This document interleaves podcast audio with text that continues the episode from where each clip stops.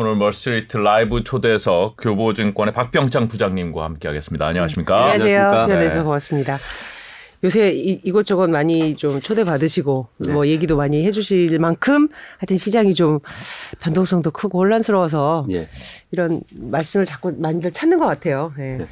그래서 오늘은 일단 전체적으로 내일 이제 FOMC가 예상이 되고 있으니 결과를 어떻게 볼지 해석은 어떻게 할지 시장은 어떻게 반응할지 이런 부분 그다음에 이제 현재 우리 장세에 대한 분석 그리고 좀 섹터별로 좀 낙폭이 큰 섹터별로 한번 좀 짚어보는 이런 식으로 좀 진행을 해보도록 하겠습니다. 네. 먼저 FOMC. 네, FOMC 지금 회의하고 있는 거잖아요. 네, 그렇습니다. 네.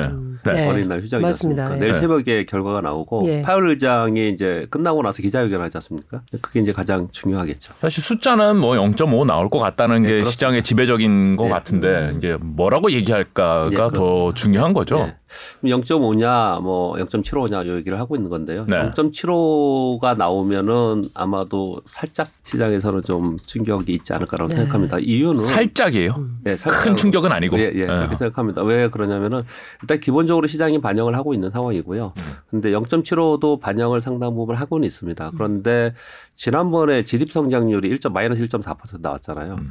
성장률이 낮게 나왔는데 0.75다. 요건 이제 그래서 좀 충격이 있지 충격이 않을까 생각하는 거고요. 0.5 정도는 시장에서 받아들이고 있는 부분이기 때문에 큰 충격은 없을 거라고 생각을 좀 하고 있고요. 사실 0.5 올려도 이거 2000년 이후에 처음이거든요. 그러다 네. 보면 그러니까 이게 너무 오랫동안 들어서 이제 이거를 그냥 일반 이제 받아들이는 변수로 생각하는 거죠, 그렇죠? 네, 네. 0.5% 올려야 되고요. 네. 왜냐하면은 그걸 좀 설명을 좀 드리면은 네. 이제 경기 침체 얘기가 계속 하고 있지 않습니까? 연준은 지난 수십 년 동안 보면은 연준이 금융 정책을 할 룸을 만들어놔야 되거든요. 그렇죠. 그러니까 향후에 이제 금리를 계속 이제 어느 정도 올려놔야지만. 경기 침체 얘기가 나오기 시작하면 다시 금융 완화 정책을 써야 되거든요. 그렇기 때문에 일단 올려놓는 거는 맞습니다. 내리기 위해서 올린다. 예, 그렇습니다. 네. 저는 그래서 계속 올리지 못할 거다. 사실 저는 그렇게 보고 있습니다. 근데 사실 그 이제 인상 시점을 놓고 이제 여러 가지 해석이 있는데 평가도 네. 있고. 좀 실기론이 요새 많이 나오는 것은 네. 이제 조금 더 그 룸을 일찍 만들어놔야 되는 게 아니었냐 네. 그런 얘기도 있는데 부장님은 어떻게 보세요? 이제 그 실기론 얘기 나오는 게 이제 인플레이션 지표 때문에 그렇습니다. 네, 네. 파월 의장과 옐런 장관이 작년 봄에 계속 이 하이퍼 인플레이션까지 가지 않을 거다. 그리고 인플레이션 지표가 둔화될 거다 얘기를 많이 했었거든요. 네. 실제로 그게 틀린 분석은 좀 아닐 거라고 생각을 했는데 이제 작년 가을에 오미크론이 발생이 됐고 그리고 올해 봄에 우크라이나 전쟁이 발발을 했지 않습니까? 그래서 이제 그게 늦춰지고 있는 그런 상황이고요. 그것이 아니었으면은 뭐 예상대로 이렇게까지 오지 않았지 않았을까 이런 생각을 좀 해봅니다. 그래서 그거 빼놓고는 전반적으로 연준이 바라보는 시각에서 크게 뭐 변화되는 그런 상황은 좀 아닐 거라고 생각하는데요. 그래서 지금 인플레이션 지표가 둔화될 것이라는 이제 또 생각들을 좀 하고 있지 않습니까? 이번에는 뭐 그렇게 되지 않을까 그렇게 생각을 좀 하고 있는데요. 그러니까 연준이 실기했다라는 얘기는 바로 그 점 때문에 그렇습니다. 그러니까 그때까지는 이렇게 하이퍼 인플레이션까지 가지 않을 거라고 생각을 했기 때문에 늦추고 했던 거죠. 근데 지금 이제 너무 인플레이션 지표 높다 보니까 이제 빨리 지금 진행을 해야 되고 그래서 그런 얘기가 나오지 않았나 생각합니다. 발언은 어떨까요? 발언을.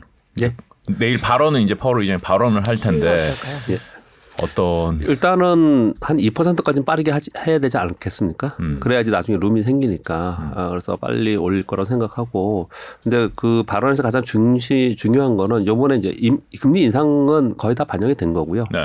지금 10년 만기 국채 수익률이 3%까지 와 있지 않습니까? 2.99 찍혀 있더라고요. 예, 3%도 장중에 돌파를 했었고요. 네. 그런데 2018년도에 그때 금리를 올릴 때 2.75%까지 올렸습니다. 그때 10년 만기 국채 수익률이 3.24%까지 올랐었거든요. 그거하고 지금하고 비교를 해보면은 3% 넘기는 거는 그냥 받아들이고 있는 겁니다.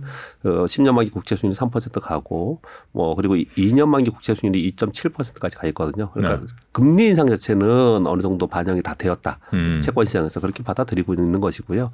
근데 그거보다도 양적 긴축. 이걸 이제 걱정을 많이 할 건데 지금 네. 950억 달러씩 이제 줄여 나간다라는 것들을 이제 사전 예고를 했습니다. 네. 그런데 그 속도 그리고 폭 이거에 대한 가이던스가 이번에 나오겠죠. 네. 네, 그거에 대해서 걱정을 좀 하고 있는 부분인데 그것도 역시도 새로운 뉴스는 아니기 때문에 어느 정도 시장에서는 반영을 했다라고 생각을 좀 합니다. 그런데 네. 시장에서 예상하는 것보다 굉장히 빠른 속도로 네. 그것을 줄여나간다 이런 얘기가 나오면 문제가 될 것 같은데 연준의 여태까지의 그 스탠스를 보면은 과거의 역사, 요번만이 아니고요.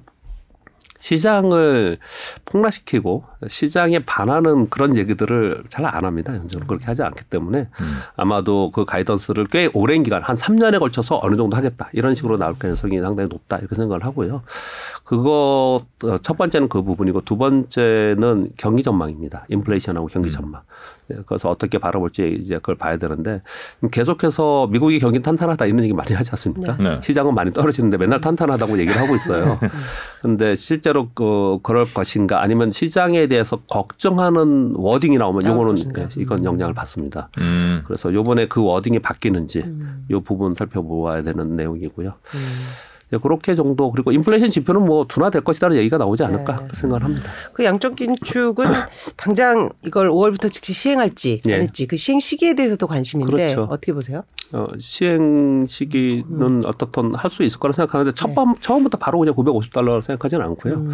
아마 점차로 늘려가면서 장기적으로는 계획이 나오지 않을 거라고 생각합니다. 그래서 그 부분도 이미 예고를 했거든요. 연준은 항상 예고하고 있기 때문에 시장에서는 반영을 했다고 생각합니다. 네.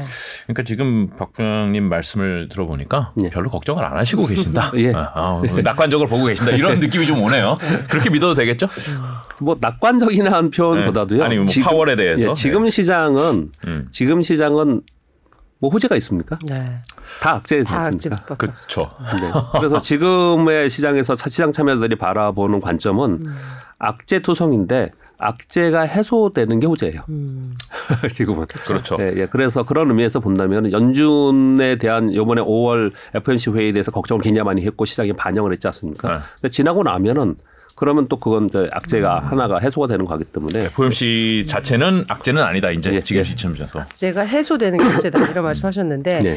그럼 이번에 이제 6월 회의에서 얼마 또 추가적 금리 인상을 할지 이런 뭐 힌트를 줄 수도 있잖아요. 사실은. 그렇겠죠. 이번 회의 말고 다음 회의. 있죠, 예, 0.75 얘기 나오고 있는데요. 네네. 저는 그렇게 강력하게 물론 뭐 어찌할지 모르겠지만 저 개인적인 생각은 50BP 인상을 할 거라고 생각을 합니다. 50BP. 그러니까 이번에 0.5하고 다음에 0.75. 아니, 다음에도 50bp 정도라고 75bp를 올리기 쉽지 않을 거라고 생각을 합니다. 왜냐하면 시장에 충격을 줄 것이고 그리고 GDP 성장률이 마이너스로 나와 있는 상태고요. 그래서 쉽지 않을 거라고 생각을 하고요. 일단 기본적으로 단기적으로 우리는 그걸 걱정을 하고 있지만 지금 뭐 5%까지 올려야 된다 이런 얘기도 많이 나오지 않습니까? 그럴 수 있을까요? 금리를? 네. 큰일 났네. 저는 그러지 못할 거라고 생각을 합니다. 네. 왜 그렇게 보냐면요. 지금의 시장의 환경 그리고 모든 시황 이런 것들은 그냥 전부 다 여러분 전부 다 팬데믹으로 생각을 하시면 답이 좀 나와요. 팬데믹으로 생각하면. 2020년 팬데믹 코로나19 팬데믹 이전에 우리는 뭐였습니까? 저금리, 네. 저성장, 그렇죠. 저물가였잖아요. 네. 오히려 디플레를 우려할 정도에. 그런데 팬데믹으로 인해서 뭔가 막 뒤죽박죽이 된 거죠. 마이너스가 막 성장률이 마이너스 30% 되고 막 20 플러스 20% 되고 이랬지 않습니까? 네. 근데 만약에 그 팬데믹을 똑똑 빼고 생각을 해보면 그러면 팬데믹으로 인해서 갑자기 고성장이 됩니까? 그렇죠. 글로벌 성장이 경제 성장률이 그렇지는 않죠. 예, 전체적으로 장기적으로 전 세계 경제 성장률은 계속 낮아지고 있는 상황입니다. 금리도 계속 낮아지고 있는 상황이에요. 과거에 미국의 금리도 8%가 있었습니다. 2008년, 08년 글로벌 금융위기 직전에 미국의 금리가 5%대였어요. 그리고 지난 2018년도에 올렸을 때 2007호였거든요. 성장이 계속해서 낮아지고 있는데 금리를 계속 올릴 수 있을까? 쉽지 않은 부분이라고 저는 생각합니다. 그래서 뭐 5% 이런 얘기를 하고 있는데 그건 쉽지 않은 거고요. 뭐 2%에서 3% 사이 정도를 지금 시장에서 바라보고 있는 것 같습니다. 그게 저는 합리적이라고 생각을 좀 하고 있는 상황이고요. 그리고 향후에 경기 침체에 대한 논의가 굉장히 많이 논란이 있지 않습니까? 네. 그런 가운데 금리를 그렇게 고금권을 올릴 수 있느냐? 그것도 쉽지 않을 거라고 생각을 해요. 그렇게 본다면 그 장기적인 흐름을 연준은 분명히 바라볼 것이고 그것을 바라보고 있는 연준의 입장에서는 갑자기 막 이렇게 크게 올려서 75bp 막 올려가지고 끝까지 올린다. 이건 좀 쉽지 않을 거다. 저는 그렇게 보고 있습니다. 그러니까 지금의 성장을 볼 때는 그에 합당한 금리 수준은 결코 5%라든지 이런 급격한 수준은 되게 어렵다. 이렇게 말씀하셨는데 사실 근데 구두인지 어쩐지 모르지만 최근 어떤 연준의 관계자들의 입에서 물가가 우선이다. 이런 뉘앙스들이 좀 나오잖아요. 예, 그런 구두 개입은 어떤 의도라고 해석을 하세요? 그럼? 가장 중요한 부분이고요. 그런데 일단 먼저 거기에 질문보다도 먼저 물가는 어떨 것 같습니까? 어떨 것 같습니다. 저는 사실은 아까 이제 좀 괜찮아질 거라고 말씀하셨잖아요. 저는 괜찮아질 요인이 별로 없다. 오히려 약간 그렇게 생각이 들거든요. 물가 지표는 둔화되지 않을까요? 일단 4월부터 둔화될 가능성이 굉장히 높습니다. 4월부터? 왜 그러냐면요. 작년에 그 CPI가 작년 3월에 1%였어요. 4월에 4%로 그냥 한 방에 딱 점프업했거든요. 네. 그래서 항상 YOY로 증가율을 계산하지 않습니까? 그렇기 때문에 이번 4월, 5월에는 이게 둔화될 가능성이 상당히 높고요. 기저효과 때문에. 네. 두 번째로는 지금 팬데믹 끝났지 않습니까? 우리 마스크 벗고 다니잖아요. 사실 인플레이션 요인이 수요 사이드가 아니고 공급 사이드에서 공급망 차질로 발생이 된 거잖아요. 그쵸. 그렇다면 이걸 완화된 게 분명히 맞지 않습니까? 네. 그렇기 때문에 그 부분을 생각을 해봐도 물가는 둔화될 가능성이 상당히 높죠. 그 물가가 둔화되는 건 지금은 이렇게 빠르게 금리 인상을 하려고 하는 거는 물가 때문이잖아요. 네. 예전처럼 경기가 막 화랑이 되고 이거 너무 버블이 생긴 것 이거 잡아야 된다 이렇게 해서 금리 인상하는 게 아니에요 지금은요. 물가 때문에 그렇기 때문에 물가가 둔화되는 지표가 딱 나오기 시작을 하면은 스탠스는 상당히 완화될 가능성이 있다 그렇게 생각을 하고 있고요. 그럼에도 불구하고 75bp 얘기하고 자꾸 이렇게 거론을 하는 거는 시장에 사전 예방 주사를 계속 주는 거죠. 네, 그런 의도가 상당히 있다라고 저는 생각합니다. 그러니까 구체적인 사안으로 이제 들어가서 보면은 러시아하고 저 전쟁이 언제 끝날라나 이런 거 이제 뭐 유가라든지 원자재라든지 이런 것들이 물가를 계속 자극하고 있는 상황이 해소가 안 되면 물가가 내려갈까? 네 맞습니다. 그런 걱정이 있는 전쟁 거죠? 부분도 좀 말씀 좀 드려보면요. 네.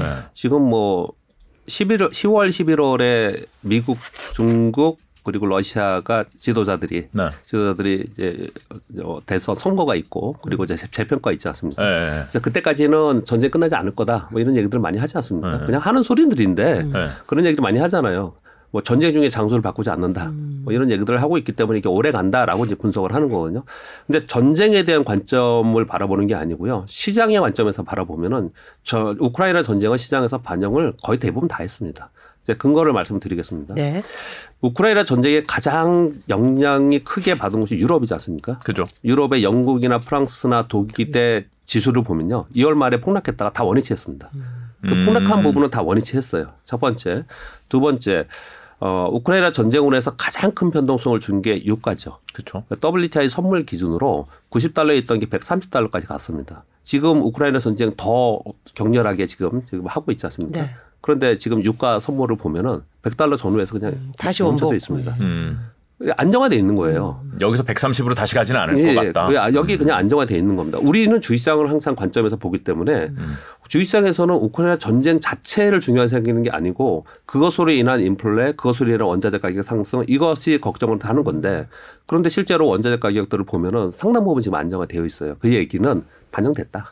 이렇게 많이 보는 거죠. 그래서 전쟁이 11월까지 가든 안 가든 건 상관없이 우리가 바라보는 관점은 원자재 가격이 또 다시 한번 그게 크게 움직이냐 이 부분을 보는 건데 지금 자체는 상당 부분 안정화되어 있다. 그래서 반영이 되어 있다.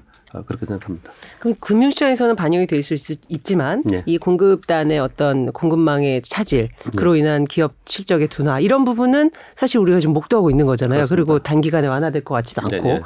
그러니까 금융시장은 원복이 됐을 수 있지만 실물에서는 이게 더디게 진행되지 않을까라는 우려도 있는데요. 맞습니다. 네. 그러니까 금융시장하고 실물시장, 실물경제하고는 시간차가 있습니다. 좀 달라요. 우리 그 IMF 외환위기 때, 글로벌 금융위기 때 그 전에 사전에 빠졌지만 실제로 역성장할 때 시장은 어땠습니까? 역사적으로 수십 년 동안 역성장 동안에는 시장이 다 상승했어요. 금융시장은 돈의 힘으로 움직이고 있는 시장이기 때문에 그것을 반영하면서 움직이거든요. 그래서 이런 얘기들을 많이 합니다. 아, 이렇게 경기가 안 좋은데 주식시장은 왜 떠? 이런 얘기를 옛날부터 많이 했거든요. 그래서 그런 부분들을 반영하고 있다라고 생각을 하시면 될 것 같고요. 미국의 GDP 성장률을 올해보다 내년에 더 안 좋게 생각합니다. 지금 말씀 주신 대로 더 안 좋게 지금 바로 IMF에서 발표가 나왔어요. 우리나라는 올해가 안 좋고 내년이 조금 좋게 그렇게 지금 얘기를 하고 있는 상황이거든요. 네. 그런데 그런 것들을 반영해 보면 그것을 추종하면서 주식시장이 더 하락하지 않겠냐 이런 걱정을 하는 거지 않습니까? 그런데 주식시장은 예전에는 뭐 그게 6개월 선반영했다고 그러는데 요즘에 훨씬 더 빨리 반영합니다. 지금 가만히 보시면요. 2018년도하고 지금하고 굉장히 비슷하기 때문에 2018년도에 미국이 금리 인상하고 양적 기축을 하는 동안 1년 내내 하라고 그랬거든요. 야, 이제부터 우리 시장 계속 하락하는 게 아니냐 이런 얘기들을 많이 하는데 예전 이미 한번 경험을 했기 때문에 훨씬 더 빨리 반영을 하고 있다는 거죠. 그래서 그런 부분 상당히 반영되었다라고 생각합니다. 그런데 우리 시장은 그럼 내년 성장률이 좋은데 지금 반영이 됐어요? 우리 시장은 굉장히 독특한 게 네. 너무 부침이 심합니다. 그죠. 우리나라 금리 인상하던 인하하던 경제 성장률이 좋든 나쁘든 별로 상관없는 것 같아요. 예, 별로 이렇게 연관성이 별로 없고 네. 그냥 미국 시장 글로벌 경기 여기에 훨씬 더 영향을 많이 주는 그런 상황입니다. 지금 기대를 하고 있는 것 중에 하나는 온갖 악재가 많은데 호재성인 재료가 하나 있긴 있습니다. 네. 그게 뭐냐면 중국이 경기 부양 정책 요겁니다. 시진핑 주석이 지난주에 급기야 이제 나섰죠. 네. 경제 성장률이 낮아지고 있는 상황에서 올해 목표 5% 안 될 거다라는 발표가 계속 나타나고 있고 그러면서 외국 자본이 계속 빠져나가니까 이제 지난주 말에 정치국회의가 있었죠. 직접적으로 인프라 투자 정책을 그렇죠. 이제 얘기를 하고 있었고요. 중국의 정책은 전 세계 경기에 굉장히 영향을 많이 줍니다. 중국은요. 2004년부터 2007년도에도 그랬고요. 그리고 2014년, 15년도에 그랬고 중국의 정책이 바뀌면 전 세계 경기에 굉장히 큰 영향을 주고 특히 우리나라의 영향이 굉장히 많이 왔습니다. 그래서 중국이 그동안 2년 동안 전 세계가 팬데믹 영향으로 인해서 경기 부양 정책을 할 때 중국은 안 했거든요. 공동 부여 얘기를 했었거든요. 그렇죠. 그런데 이제 경기 부양 정책이 이제 얘기를 거론하기 시작을 했어요. 그렇다면 중국이 경기 부양 정책을 하면 우리나라에 영향을 주지만 유럽에 영향을 줄 것이고요. 유럽이 조금 좋아지는 모습이 나타나면 물론 전쟁이 있지만 좋아지기 시작을 하면은 유로화가 지금 5년 만에 최저치로 떨어져 있거든요. 그래서 달러가 계속 올라가고 있는 거예요. 그런데 유럽이 좀 올라오기 시작하면 달러가 떨어질 거고 그러면 우리 원화가 하향 안정화 되면서 원화 강세가 될 것이고 그러면 우리 시장은 그것에 가장 직접적으로 영향을 받는다. 그런 흐름도 이해 좀 하고 봐야 될 것 같습니다. 그러니까 우리 시장에는 중국의 어떤 부양책, 중국의 정책이 약간의 이제 다른 호재가 될 수 있다 말씀하셨는데 네.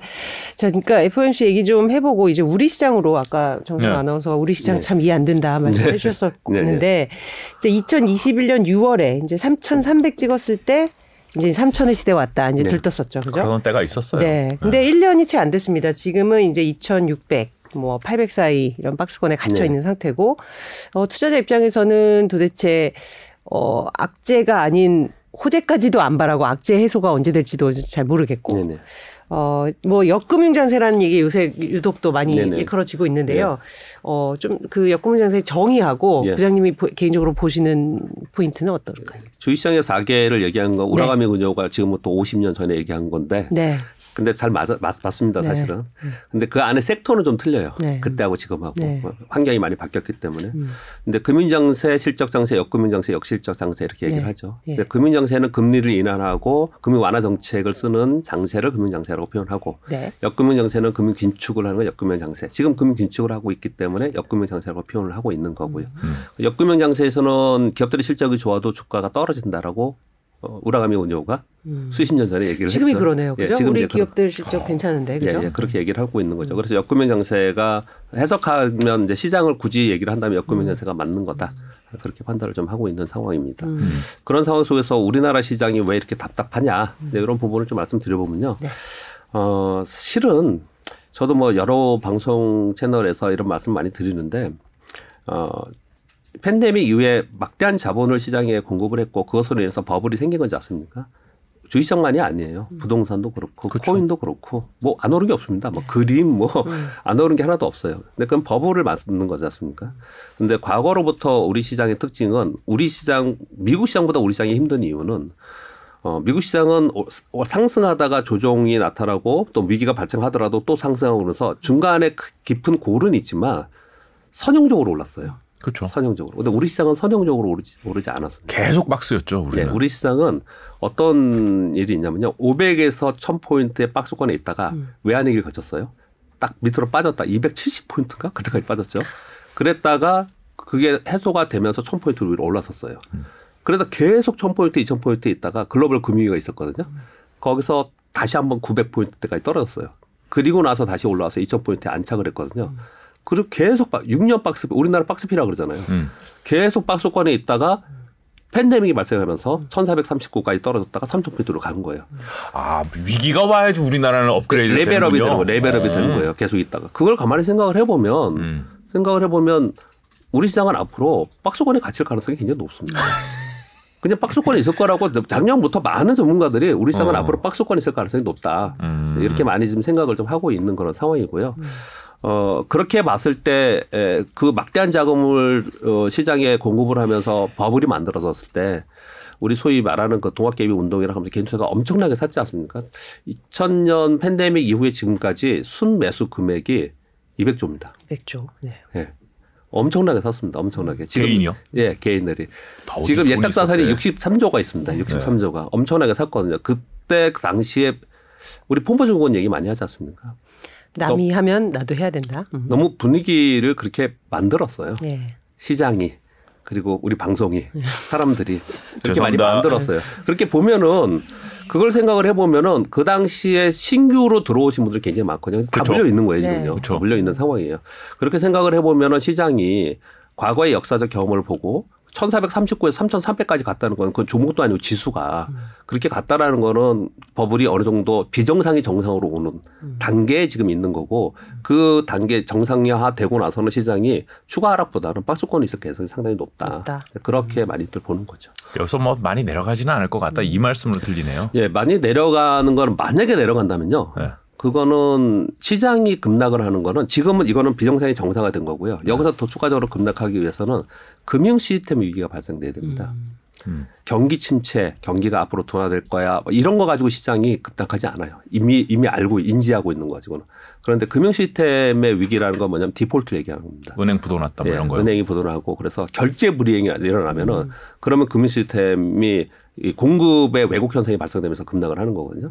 그런 일이 발생이 돼야지 되는데 지금 그런 것들을 미리 걱정해서 우려해서 지금 도망가야 되느냐.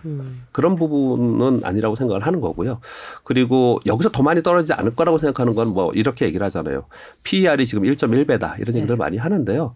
PER은 사실은 뭐 고무줄이기 때문에 그 자체를 믿고 가서 PBR, PBR이 사실은 뭐 거의 뭐 고무줄처럼 뭐 어쩔 때는 두 배도 그 뭐 사실 뭐 고평가 아니다 그러다가 또 시장이 떨어지면은 그렇죠. 또 고평가다 그렇죠. 이런 표현을 많이 하지 않습니까? 근데 그렇게 관점을 보지 마시고요. 우리나라 기업들의 이익의 총합, 코스피 이익의 총합 거기에 어느 정도 몇 배수로 거래가 되고 있냐 이렇게 얘기하는 거잖아요. 그게 PER이지 않습니까? 네. 그런데 과거에 이렇게 막 그냥 막 던지는 사람들이 있습니다. 2000포인트 가야 된다, 갈 거다. 2000포인트 아래 갈 거다. 이렇게 얘기를 하는데 우리나라가 2017년도에 2607포인트가 고점이었거든요. 대세 상승을 한번 했을 때요.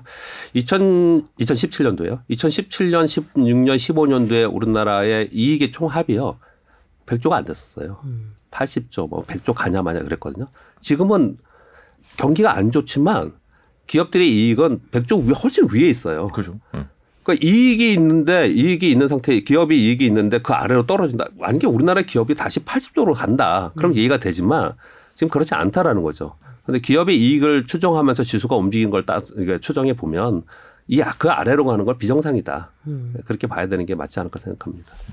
그럼 반대로 질문을 드리면 자 그럼 아주 큰 폭락은 그러니까 역금융 장세가 폭락으로 이어지진 않을 거라는 이제 안도는 드는데 그렇다면 다시 반등을 하려면 지금 우리 실적도 지금 100조 이상으로 올라와 있고 하면 반등을 꾀하려면 어떤 부분이 포인트가 좀 달라져야 되는 건지. 뭐 장기적 흐름에서는 당연히 경기가 다시 좋아지고 기업이익이 다시 좋아져야 되는데. 그럴 것 같지는 않죠. 근데 우리 실적 기업 실적들도 지금 발표되는 거 보면 뭐 크게 나쁘진 않단 말이에요, 그죠? 네. 근데 그거는 이제 일부 기업이 그런 거고요. 전반적으로는 둔화되는 게 맞거든요. 그렇기 때문에 기업의 이익이 더 늘어나지 않는다. 그것 때문에 시장이 못 가는 거죠. 오히려 못 가는 거죠. 근데 단기적으로는 올라갈 포인트는 분명히 있습니다. 우리 시장이 상대적으로 이렇게 약한 모습을 나타냈던 것은 1월은 LG에너지솔루션 수급 왜곡 때문에 그랬고요. 2월, 3월, 4월을 잘 생각해 보세요. 전 세계 특히 미국 시장도 엄청난 변동성을 줬지 않습니까? 그런데 2월, 3월, 4월 동안 우리는 1월의 저점을 안 깼어요. 깨지 않고 있습니다, 지금. 그건 왜 그러냐면은, 환율이 굉장히 많이 지금 올라가면서 외국인들이 계속해서 팔았거든요. 엄청나게 팔았죠. 팬데믹 이전에 외국인들이 우리나라의 전체 비중이 약 40% 가까이 됐어요. 39.3% 그랬거든요. 지금 30% 지금 30% 초반입니다. 초반. 네, 초반입니다. 정말 많이 팔았어요. 그러면 계속 팔 거냐? 그렇지 않습니다. 왜냐하면 글로벌 포트폴리오를 가지고 있는 거기 때문에 그냥 팔지 않고 계속 파는 건 아니거든요. 그래서 요즘에 우리 시장이 더 빠지지 않는 이유는 외국인들이 이제 정말 팔만큼 판 거예요. 다 팔았다. 네. 선물을 매도해놓고 공매도는 해요. 네. 공매도는 하지만 실제로 실물로 자기들이 이제 지금 여기서 우리 시장을 좀 나쁘게 뭐 파는 것들은 상당히 많이 팔았다. 그렇게 생각을 지금 하고 있는 상황이거든요.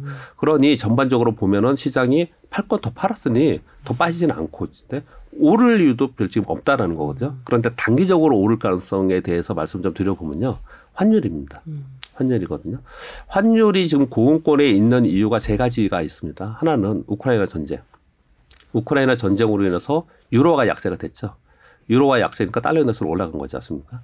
그럼 그게 해소가 되면 되죠. 우크라이나 전쟁이 끝나던 완화되던 그러면 유로화가 반등하고 달러 인덱스 떨어지고 우리 원화가 이제 강세가 되니까. 이게 첫 번째이고요. 두 번째는 한 3개월 전, 3, 4개월 전에 옐런 장관이 이렇게 얘기를 했어요. 달러가 강세되는 것을 용인할 거다. 이렇게 표현했거든요. 왜 그랬을까요? 물가 때문에 그렇습니다. 물가 때문에. 달러가 올라가야지, 달러가 강세여지만 물가를 어떻든 달러가 지금 많은 게 약세일 것 같다고 생각해 보세요. 그럼 지금보다 더 훨씬 더 올라가겠죠. 그래서 그걸 용인을 한 거거든요. 그러면 아까 말씀드린 대로 4월이나 5월쯤에 물가 지표가 둔화되는 모습이 나타나면은 그럼 달러로 내려올 가능성이 상당히 있습니다. 이건 좀 기다려 봐야 되겠네요. 그렇죠. 그런 부분 상당히 있고요. 네. 세 번째는 중국의 정책입니다. 좀 전에 말씀드린 중국의 정책이 되면서 중국이 만약에 좀 좋아지는 모습이 나타나면 상대적으로 달러에서 떨어질 가능성이 있거든요. 왜냐하면 유로화가 올라오기 때문에 그러면 달러가 떨어질 거고요. 달러 인덱스가 떨어지고 원화가 하락, 원화 하락이 원화 강세지 않습니까? 네. 아주 많이 떨어지지 않나 하더라도 그게 안정화되는 모습이 나타나면 외국인들은 우리 시장에서 팔 만큼 팔았고 그렇기 때문에 다시 들어올 가능성이 상당히 높아지고 있습니다. 그렇게 외국인들이 들어오면 뭘 할까요? 뭐 이제 삼성전자. 그렇습니다. 제가 맨날 지금 질문하시는 분들이 도대체 실적은 이렇게 좋은데 이거 언제 올라요? 삼성전자, 삼성전기, 현대차 네. 이거 언제 올라요? 그런데 그 언제가 지금 말씀드린 그 시점. 외국인 돌아올 때. 네. 수급이. 결국 환율은 우크라이나나 CPI나 중국 정책을 보고 네. 결국은 지금의 1,300을 위협한 수준보다는 당연히 이제 내려갈 것이다라고 이제 보시는 거고 네. 그렇게 되면 수급도 이제 풀리는 네네. 좀 연쇄적으로 생각해 보니까 굉장히 이해가 되네요. 이거 다 그러니까 우리나라 이슈가 아닌 거잖아요. 예, 그렇습니다. 네. 우리나라 백날 해봐야 백날 해봐야 뭐 이거 뭐 전쟁 뭐 영향 미칠 수 있는 것도 아니고 미국 물가 뭐 우리가 어쩔 수 있는 것도 아니고 중국도 그렇고 그런 점에서 조금 안타깝기도 하지만 네. 어쨌든 뭐 지금 우려하는 1,300원을 넘는 수준까지는 가지는 않을 것 같다는 생각이 또 듭니다. 네, 그런 생각을 해보시면요. 네네. 우리나라 환율이 1,300원을 넘어간 거는요. 네. 외환위기 때. 그렇죠. 네. 글로벌 금융위기 때. 팬데믹 때. 뭐 이럴 때뿐이에요. 아까 그 일본분 그 누구야? 아까 뭐 역금융장사 금융위기에서 설명하신 네. 그분이 역금융장사에는 어떻게 해야 된다고 그러셨어요? 역금융장사에서는 도망가라? 그냥 중소형주만 거래해라. 아 그래요? 시장을 바라보지 말고 시장이 아니. 그래서 요즘에 진짜 중소형주가 요즘에 잘 보시면 네. 많은 전문가들이 네. 올해는 네. 작년부터 계속 올해는 장은 보지 마라. 답 없다. 네. 그냥 종목으로 가자 이렇게 얘기하는 실수가 아니다. 네. 아 그래서 요즘에 이제 가는 종목은 가는데 전체 시장은 못 가고 이러는 거군요. 네. 자연스럽게 다음 주제로 넘어갈 수 있겠네요. 그러니까 네. 자 우리가 장에 대해서 좀 이렇게 분석을 해봤고 네. 그러면 현재에서는 지수의 큰 폭의 어떤 전환은 기대하기 힘든 상황이다 네. 보니 네. 뭐 섹터별, 종목별, 또 기업별 이렇게 네. 좀 들어갈 수밖에 없을 네. 것 같습니다. 그러니까 큰 종목은 가기 힘들다 이 말씀인 거잖아요 지금. 근데 좀 전에 말씀드린 대로 단기적으로 한번 기회가 있을 것 같은 거예요. 환율 때문에. 이제 그 정도의 제한적인 상승이지. 네. 그걸 막 대세상으로 다시 만약에 2,850, 2,900 가면 또 막 호재성 내용들이 막 나오면서 장밋빛 전망들이 나올 가능성이 있거든요. 네. 그렇지 않을 거다라고 보셔야 됩니다. 왜냐하면 기본적으로 경기가 둔화되고 있고요. 경기 침체라는 아주 큰 악재를 머리 위에 두고서 시장이 움직이고 있는 거거든요. 그렇기 때문에 쉽지 않을 거다. 그렇게 보시면 될 것 같습니다. 섹터별로 대응을 해야 된다. 네. 네. 그러면은 지금 대형주 중에서도 네. 이제 진짜 우리 개미들이 굉장히 많이 들어간 종목들 네. 위주로 아니, 사실 웃으면 안 되는데 이제 정말 자꾸 웃는다고 혼나요. 네. 네. 죄송합니다. 저희 댓글에 아 뭐 저분은 투자 안 하시나 보다 뭐 이런 네. 근데 그래서가 아니라 이거를 이제 보면 일단 플랫폼주부터 먼저 좀 여쭤볼게요. 네. 뭐 카카오, 네이버 뭐 사실 마음 아픕니다. 그렇죠. 카카오 실적 나왔던데. 네. 뭐 20만 원 가까이 됐을 때 네. 들어가신 분들이 굉장히 많죠. 사실 카카오에 대한 장밋빛 전망이 많았고 오늘 실적 보면 뭐 한 30% 정도 오른 실적을 내놨고 네. 그런데도 주가는 어떻죠 오늘은? 뭐 안 좋습니다. 네. 네. 좀 오르다 지금 컨센서스보다 네. 조금 그렇죠. 떨어졌다고. 네이버도 그러더라고요. 최고 한 46만 원까지 갔다가 지금 네. 28만 원. 이 주가를 얘네 이분들의 이 실적과 비교했을 때 도저히 설명이 가능할까 이런 생각이 네. 드는데요. 네. 설명 가능하죠. 네, 말씀해 주시죠. 그 여러분들이 그 궁금해하시는 부분을 어떻게 해석하는가에 대해서 말씀 좀 드려보겠습니다. 네. 이번에 미국의 빅테크 종목들이 돌아가면서 폭락 맞았잖아요. 아, 그렇죠. 제일 먼저가 넷플릭스 폭락 맞았고 테슬라 폭락 맞았는데 테슬라 약간 빼야 됩니다. 그 일론 머스크의 그렇죠. 트위터 이슈도 있고 일론 머스크 때문에 그랬던 거고요. 네. 기업 자체가 빠질 그런 기업은 아니었는데 네. 일론 머스크 때문에 그랬던 거고요. 그 다음에 걱정을 한 게 이제 메타 걱정했고 네. 엔비디아 걱정했고 아마존 맞아. 급락하고 그랬지 않습니까?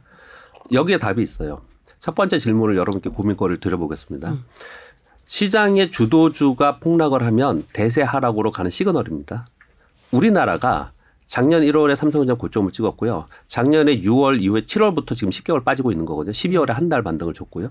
그 당시 어떤 일이 있었냐. 지금 말씀하신 네이버, 카카오가 폭락이 있었어요. 그렇죠. LG화학이 폭락이 있었고.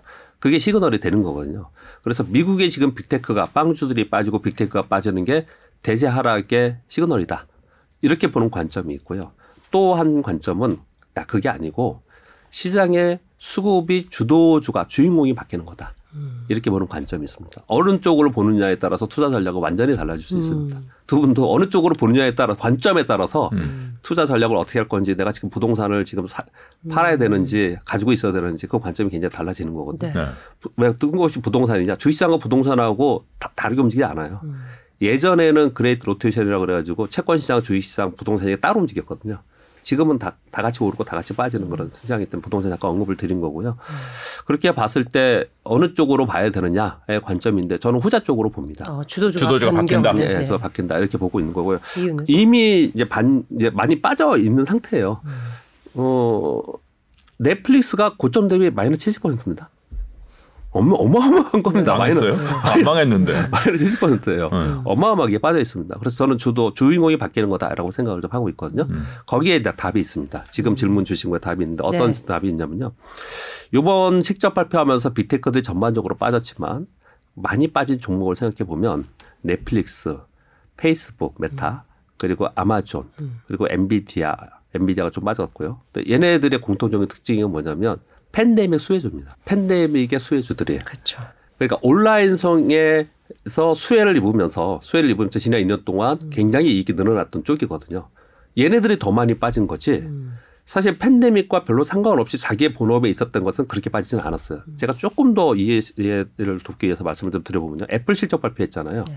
애플 실적 발표에서 아이폰 매출 늘었습니다. 맥북 늘었어요. 그리고 뭐 서비스도 늘었고 다 늘었거든요. 하나가 줄었습니다. 그게 태블릿이라고 안 하고 뭐라고 그러죠? 아이패드. 아이패드는 줄었습니다. 네. 왜 줄었냐? YOY로 증감률을 따지는 거니까. 팬데믹 시절에 돈을 막 줬잖아요. 걔네들한테요. 그렇죠. 제일 많이 산 게 가전하고 그런 거예요. 전자제품.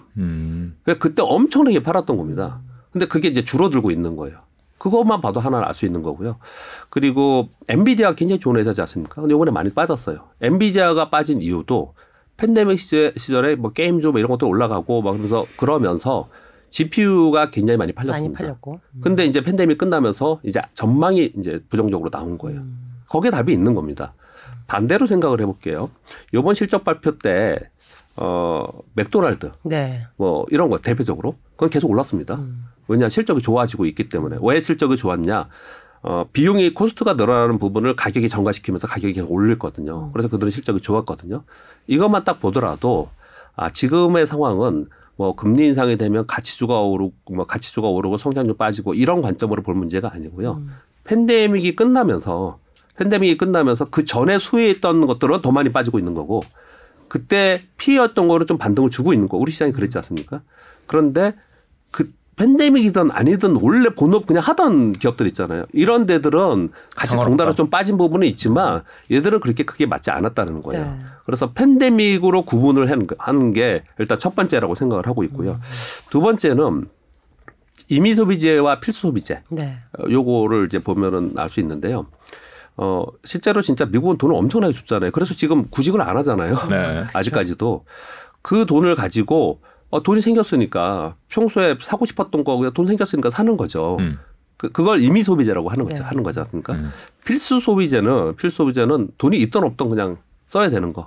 대표적인 게 음식료 그리고 약. 그렇죠. 약, 필수약 이런 것도 써야 되지 않습니까? 요즘 시장을 잘 보시면 임의 소비재 쪽은 좋지 않은 거고요. 필수 소비재 쪽은 좋은 거예요. 그렇죠. 아까 말씀드렸지만 햄버거 이거는 필수 소비재로 쓰는 거지 않습니까?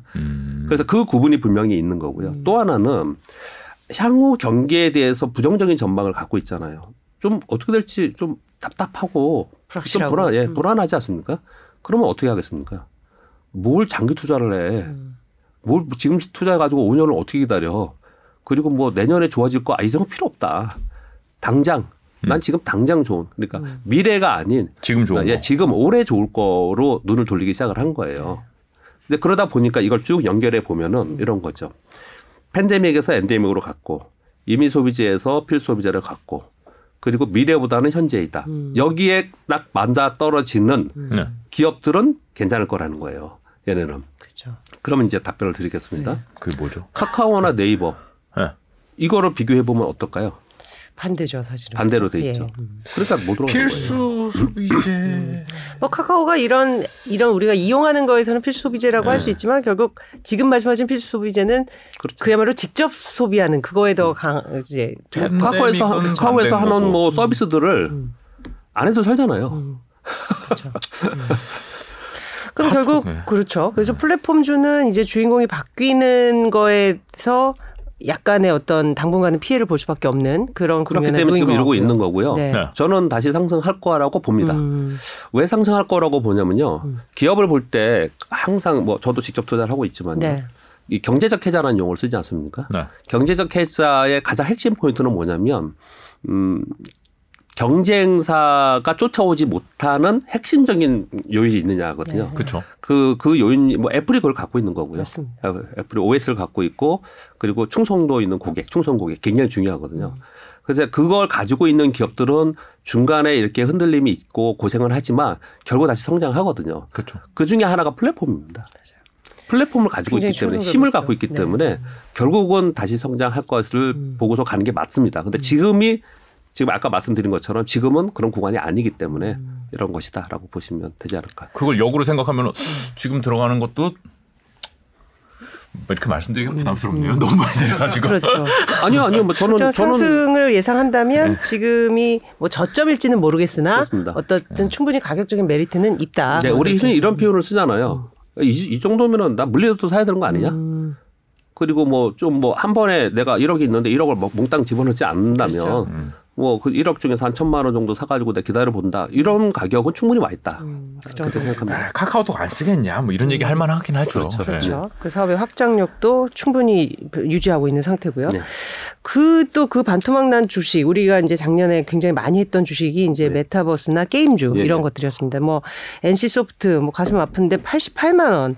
그래서 43만 원까지 난리 났어요 지금. 네, 크래프톤은 네. 58만 원에서 지금 25만 원 거의 네. 반토막 이상 나 있는 상태거든요. 네.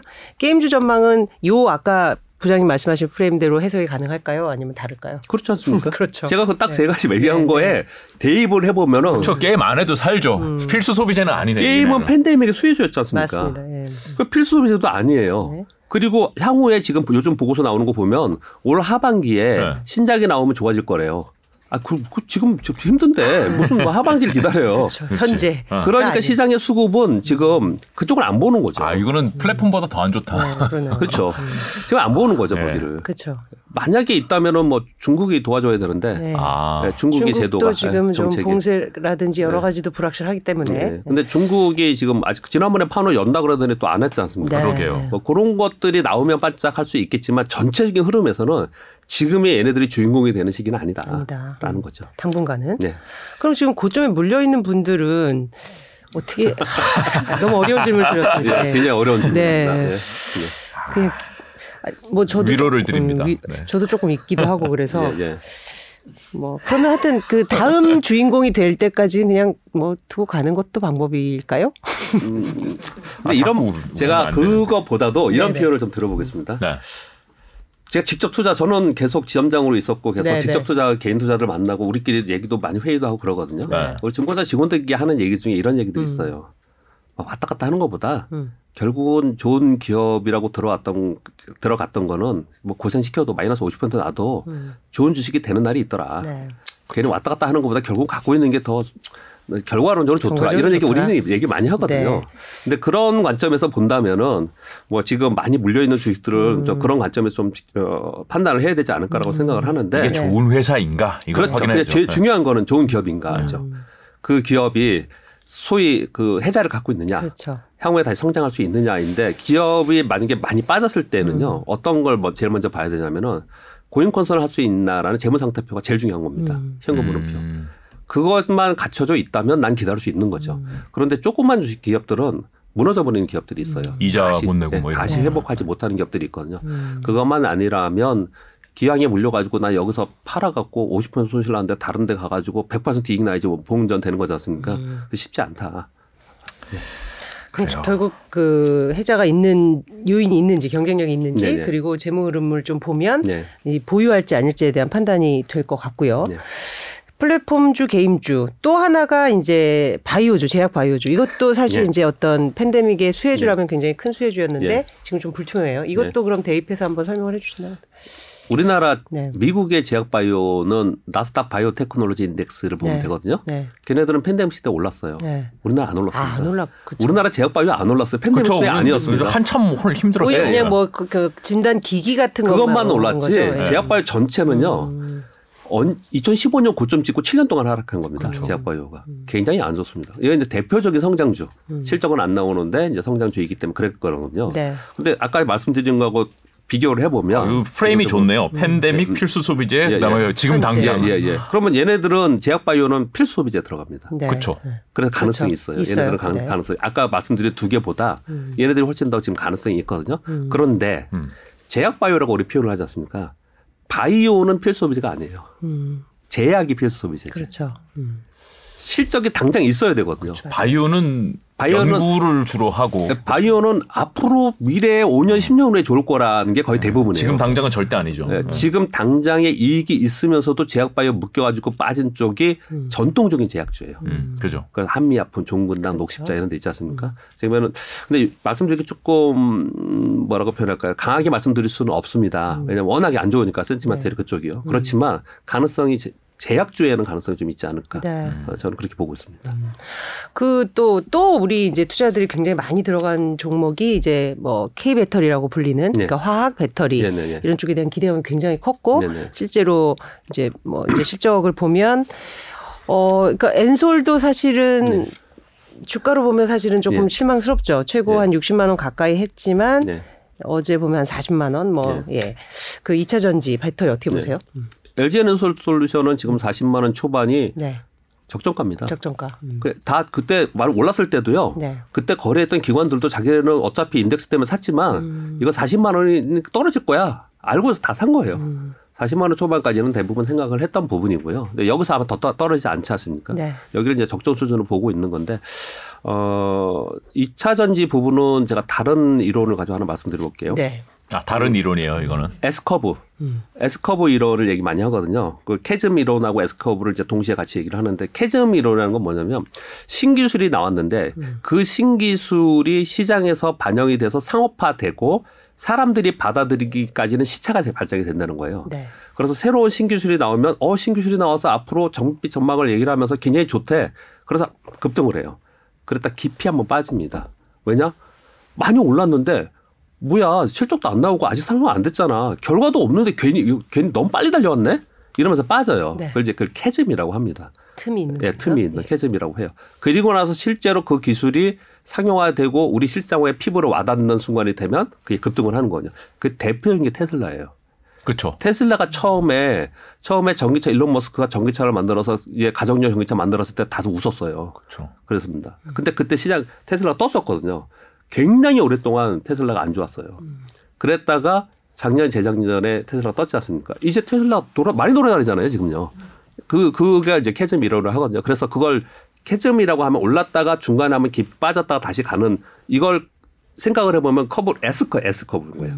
올랐다가 빠졌다가 가는. 누워있는 S군요. S라고 보는 거예요.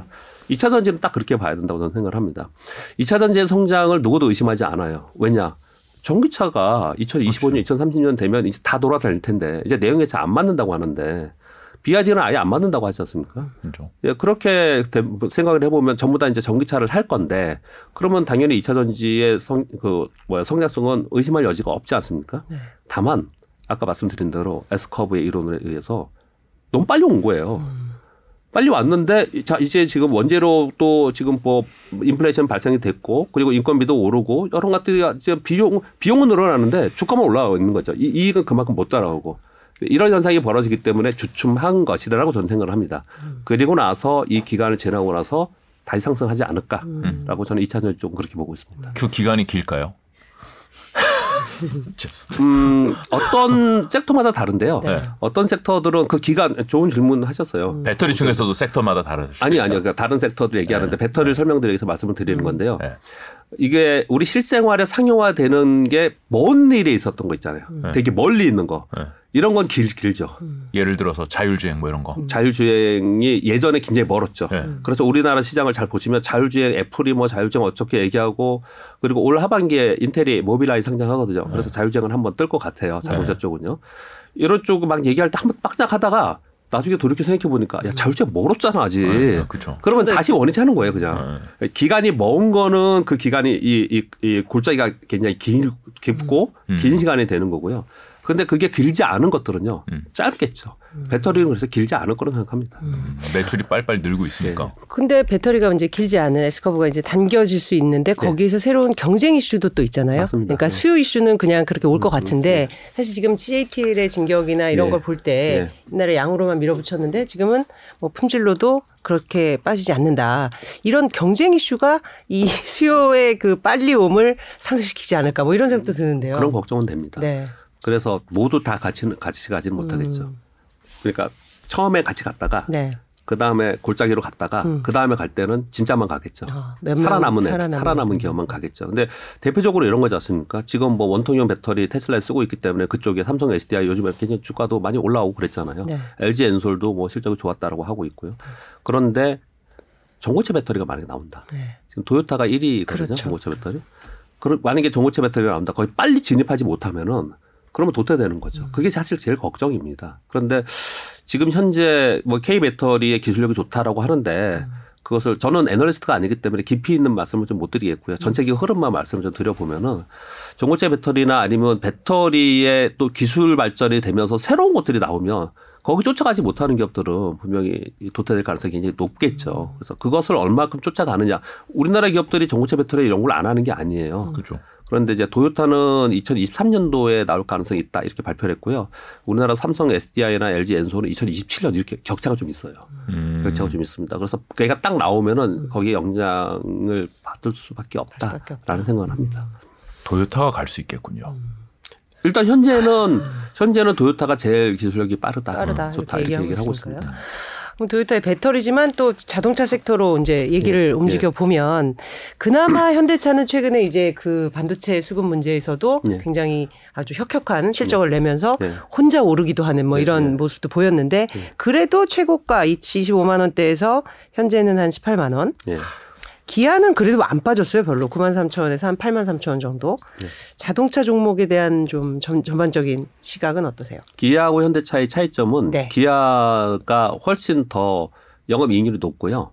그리고 기아가 훨씬 더 선방했습니다. 유럽에서 많이 팔았어요. 유럽에서. 네, 그래서 기아가 더 주가가 먼저 움직였고 지금 이제 선방을 하고 있는 거고 그 차이점이 있는 거고요. 네. 상대적으로 현대차 기아가 그동안에 계속 있었던 거랑 반도체 이슈도 있지만 자동차의 반도체 이슈도 있지만 한마디로 표현을 하면은 이제는 자동차라고 하지 않고 미래차라고 표현을 하지 않습니까? 그러니까 미래차로 얼마나 빨리 가느냐 그 이슈가 가장 중요합니다. 그래서 작년에 전기차가 제일 좋았잖아요. 배터리하고 전기차가. 그런데 이제 앞으로는 그 앞에 하나가 더 붙죠. 자율주행 전기차. 자율주행 전기차로 이제 붙어서 가야 되는데 네. 자율주행 전기차 이슈에 도태되거나 뒤떨어지는 기업들은 이제 전체적으로 좀 좋지 않게 보는 거죠. 그래서 그동안에 좀 상대적으로 왜냐하면 현대차는 IR을 그렇게 공격적으로 하지 않아요. 현대차도 그 자율주행 회사 그 합자하고 그러지 않았나요? 그런데 그런 것들을 좀 이렇게 많이 시장에 알리고 투자자들한테 알리고 그렇게 해야 되는데 아무것도 안 하는 것처럼 별로 그동안 얘기가 없었어요. 근데 요즘에 좀 많이 좀 얘기가 나오고 그렇죠. 있는 것 같아요. 그래서 모빌리티라는 예. 프레임으로. 예. 네. 그래서 미래차의 관점에서 자동차를 보는 것 봐야 된다. 이 말씀도 드리고 싶고요. 근데 자동차 쪽은 지금 이 와중에도 선방을 계속 하고 있지 않습니까? 차 좋대요. 뭐 네, 계속 네. 상 받고 그런 뉴스 나오는데. 일단 유럽에서 많이 팔리고 있고요. 네, 네. 그리고 지금 신청하면 내년에 받죠. 그렇죠. 아, 그렇죠. 네. 네, 내년에 받아요. 그만큼 지금 만드는 족족 다 팔린다는 얘기지 않습니까? 수요가 늘어나고 있다라는 거지 않습니까? 그렇게 봤을 때는 이익단도 지금보다 좋아질 가능성이 높고요. 미래차라는 이슈, 성장의 이슈가 분명히 있거든요. 그래서 저는 자동차는 가지고 가야 된다라고 생각합니다. 가지고 가야 된다. 네. 목소리에 힘을 주셨어요. 그렇게 생각합니다. 저는 반도체보다도 네. 미래차가 대세가 될 가능성이 높다라고 저는 생각을 합니다. 네. 자연스럽게 반도체 얘기를 좀 예. 해야 될 수밖에 없어요. 오늘 자연스럽게 잘 넘어가는데요. 네, 그러네요. 사실 부장님 말씀하셨지만 예. 저희도 여기에서 삼전 왜 이럽니까? 뭐 이거 비슷한 질문에 또 약간 전문가마다 조금 시각은 달라도 예, 예. 또 공통된 이건 수급의 문제다 결국은 예. 이게 기업 뭐 그 본연의 실적에는 큰 문제는 없지 않느냐. 예. 그런데 최근에 와서는 본연의 실적에도 약간의 경쟁력에도 의구심 섞인 시선이 제기되고 있다. 예. 특히 뭐 이제 GOS 사태나 이제 예, 그 예. 이후로 조금 그런 분위기의 변화도 감지가 돼요. 그러니까 삼성이죠 먼저. 그러니까 예, 예. 삼성전자에 대한 그 부장님의 좀 전망. 저는 단기 반등, 중기 플랫, 장기 어렵지 않을까. 라는 생각을 장기가 어려워요. 좀 왜 이제 장기부터 말씀드릴까요? 네. 네, 네. 반도체 굴기가 중국에서 있었죠. 이번에 우크라이나 전쟁 되면서 국가 이기주의가 발생이 됐죠. 네. 그래서 미국도 반도체 굴기를 얘기를 하고 있어요. 맞습니다. 유럽도 반도체 굴기 얘기하고 있습니다. 그래서 인텔이 막대한 작업을 들여서 지금 공장 짓고 있거든요. 인텔이 메모리 반도체 또는 시스템 반도체 만들기 시작하면 그 삼성전자가 경쟁해야 돼요. 걔들하고. 그게 언제부터 나오냐면 5년 후에 독일에서도 만들기 시작을 했고요. 나오고요. 제품이 나옵니다. 5년 후에. 그러면 그 경쟁을 뚫고 가야 됩니다. 그 부분이 좀 불확실성이에요. 장기 불확실성. 예, 장기. 네. 네. 중국이 반도체 딜에 만들겠다고 돈을 쏟아붓고 예. 실패했잖아요. 사실상. 중국하고 미국은 다르죠. 인텔은 다르죠. 인텔은 다르다. 예, 인텔은 반도체 원래 반도체 1위지 않습니까? 하다가 이제 삼성한테. 네. 넘겨준 거죠. 네. 제가 이런 표현을 많이 쓰는데 네. 기술력이 없어서 그만둔 건 아니에요. 정말 여러분들 들으실 때 좀 뭐 화나실지 모르겠지만 저는 어떻게 시장 그 기업을 볼 때 많이 보냐면요. 뭐 예를 들어서 철강, 조선, 네. 미국이 기술력이 없어서 일본에 넘겨줬나요? 그렇지 않습니다. 자본으로 지배하면서 넘겨준 거예요. 공해 산업을. 일본이 그러면 기술력이 없어 우리한테 떨어졌나? 아니에요. 우리나라에 넘겨준 겁니다. 우리가 한때 조선, 일본을 제쳤다. 네. 철강에 제쳤다. 이랬지 않습니까? 네. 그게 우리가 저는 그렇게 생각해요. 아주 잘해서가 아니고 네. 넘겨주는 거예요. 이 대규모 장치 산업을. 그리고 이제 자본으로만 지배하고 그리고 고부가가치 산업만 자기들이 갖고 있고 이렇게 하는 거거든요. 지금 그거 우리 어디에 넘겨줬습니까? 중국이죠. 그렇죠. 그런 흐름을 갖고 있는 겁니다. 그런 흐름을. 이 산업의 흐름이라는 게. 근데 반도체 얘기하다까지 갔는데 인텔이 그걸 하기 시작을 하면 굉장한 고민거리가 된다. 장기적으로는 그렇게 생각을 좀 하고 있고요. 네. 근데 단기로는 왜 상승 쪽으로 보느냐는 네. 뭐 기업 실적 이런 걸 떠나서 삼성전자가 못 오르는 거는 수급 영향이 굉장히 큽니다. 아까 말씀드린 그렇죠. 대로요. 그런데 아까 제가 설명을 드렸지 않습니까? 환율이 안정화되면 하향 안정화되면은 곧바로 삼성전자에 들어올 겁니다. 외국인들은. 그렇기 때문에 단기적으로는 반등할 가능성이 있다. 그렇게 보여지고요. 중간에 플랫으로 본 거는요. 네. 플랫으로 본 건 이제 메모리 반도체나 이런 쪽은 가격이 계속 떨어지고 있는데 어떻든 뭐 반등을 좀 하겠죠. 네. 걔들이 어떤 순간에는 반등을 하지 않을 거 아닙니까? 그렇다면은 그거에 따라서 움직일 가능성은 분명히 있습니다. 그렇지만 시장의 아까 제가 자동차 내연기관차로 자동차를 바라보지 말고 미래차로 보자 이렇게 말씀드렸잖아요. 이 반도체도 고정 메모리 반도체로 보지 말고요. 시스템 반도체를 계속 봐야 됩니다. 네. 그렇죠. 파운드리와 시스템 반도체를 봐야 되는데 삼성전자가 좀 약해요. 그 부분이 굉장히 예. 걱정이잖아요. 사실 예. 이게 몇 년 전부터 대규모 파운드리 투자를 천명을 했고 맞습니다. 실제로 예. 이제 계속 뭐 이제 미국에도 이제 공장을 예. 짓고 할 건데 언제 이런 거에 대한 조금 2019년도인가에 뭐 파운드리 부분 전 세계 1위 될 거다라고 맞습니다. 사장 그 IR에 얘기했거든요. 더 벌어졌어요. 오히려. 그러니까 그런 부분에 네. 대한 시장의 우려가 있습니다. 속속 나오는 거 같아요. 왜 그래요? 네? 왜 못 따라가요? 돈이 없어서 못 따라가는 거예요? 돈은 110조가 있는데. 돈이 그렇죠? 아니죠. 그러면 돈의 문제는 아닌 것 같고요. 네. 근데 실제로 어떻게 굉장히 어렵답니다. 그렇죠. 지금 선단 공정들이 굉장히 맞습니다. 어렵다라고 지금 얘기를 하고 있습니다. 그런 면에서 그럼 SK하이닉스도 비메모리나 파운드리 쪽에는 경쟁력이 굉장히 약하고 네. 그럼 여기도 같이 우려를 해야 될까요? 아니면 삼전하고 조금 다르게 봐야 될까요? 일단 메모리 가격 때문에 떨어진 거잖아요. 네. 그럼 메모리 가격이 하향 안정화되고 방어하면서 쫙 올라오잖아요. 그러면 SK하이닉스가 먼저 움직입니다. 그래서 단기적으로 움직임은 SK하이닉스가 더 좋다. 그래서 실제로 보면 SK하이닉스가 올라갈 때 더 이렇게 빠르게 올라가요. 그런 부분들을 보면은 하이닉스를 단기적으로는 삼전보다 SK하이닉스가 좋을 수 있다라고 생각을 하는데요. 근데 조금 더 아까 말씀드린 대로 조금 더 장기적으로 보면은 장기적으로 보면 또 SK하이닉스보다 삼성전자 낫죠. 왜냐하면 삼성전자는 뭐 기술력 자체가 아주 떨어지는 건 아니지 않습니까? 격차는 벌어져 있지만 네. 그렇지만 삼성전자는 또 한 방이 있잖아요. 얘네들은 기술력도 있고 막 연구 개발 계속 하고 있고요. 그리고 반도체만 있는 게 아니잖아요. 네. 삼성전자는. 그렇죠. 다른 부분들이 있기 때문에 중장기적으로 보면 반도체 쪽만 보면 제가 좀 말씀드린 전 개인적으로 그렇게 생각을 하고 있지만 전 세계적인 흐름에서 삼성전자가 그러면은 뭐 나중에 경쟁에 뒤쳐져 가지고 뭐 굉장히 어려질 거냐 그렇게 보지는 않죠. 왜냐하면은 다른 분야들이 있기 때문에. M&A가 어떻게 나올지 좀 지켜봐야 될 것 같아요. 최근에 슬슬 이제 M&A 네. 본격적인 그 이제 담금질을 하고 있다라는 네. 뉘앙스를 많이 풍기는 거 보니까요. 네.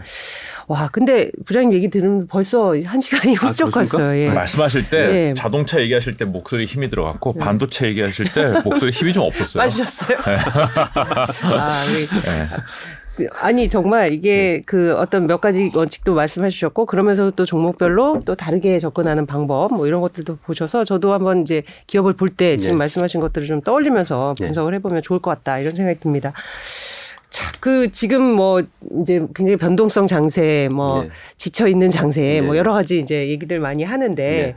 이제 주식 쪽에 계속 이제 계시니까 네. 매일매일 이걸 보실 거고 좀 조언이랄까 이제 네. 어떤 방향으로 좀 잡아보라, 네. 뭐 어떻게 마음가짐을 가지라 하는지. 네.